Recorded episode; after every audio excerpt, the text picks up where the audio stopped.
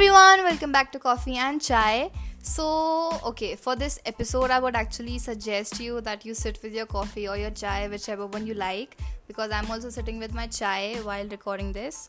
So, in this episode, I'm going to talk about why staying single can be so important sometimes, why you should not feel miserable if you're single, because I think this is something which many of us face these days. I would actually call this a millennial problem.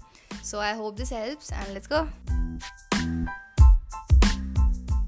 Okay, guys, so I want to clarify one thing before I start the episode, and that is if you are with someone, please don't get upset from this. This is not at all to offend you in any way, so I hope you understand this. So, जैसा कि हम जानते हैं कि इक्कीसवीं सदी में how do you say single in Hindi?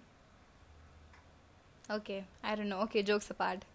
okay, so guys, we are well aware that being single in this generation can be really difficult sometimes, not for everybody, but for some people. So, I want to tell you three things which you should keep in mind while going through your single phase. First, just because you're single, that doesn't mean that you are alone.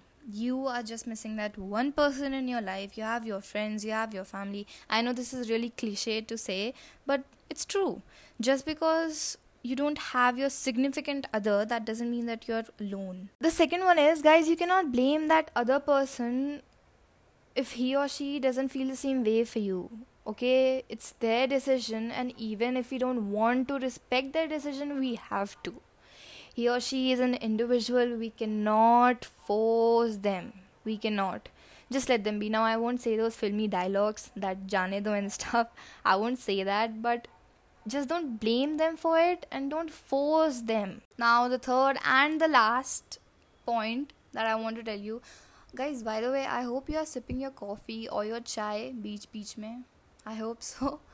Okay so now just because that guy or that girl doesn't feel the same way for you please don't sit in a corner and cry.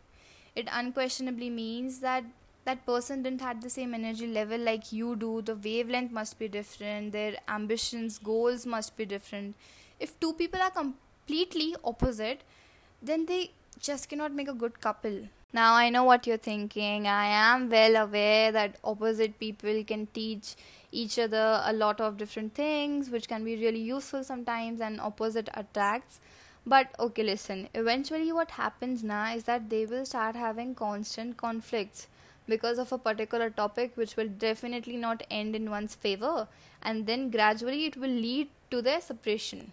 So, in conclusion, compatibility is very, very necessary. Now, to understand that whether you are compatible with someone or not, you have to figure out yourself first. You should know your flaws, your needs, because it will be better na, if there won't be any regrets or any repeated mistakes.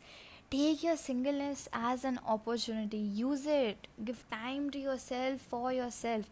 Because if you yourself is not aware of your needs and how can you expect someone else to understand them? Sometimes being single can be like a blessing in disguise. So don't make that long face if you're single. Celebrate your singlehood.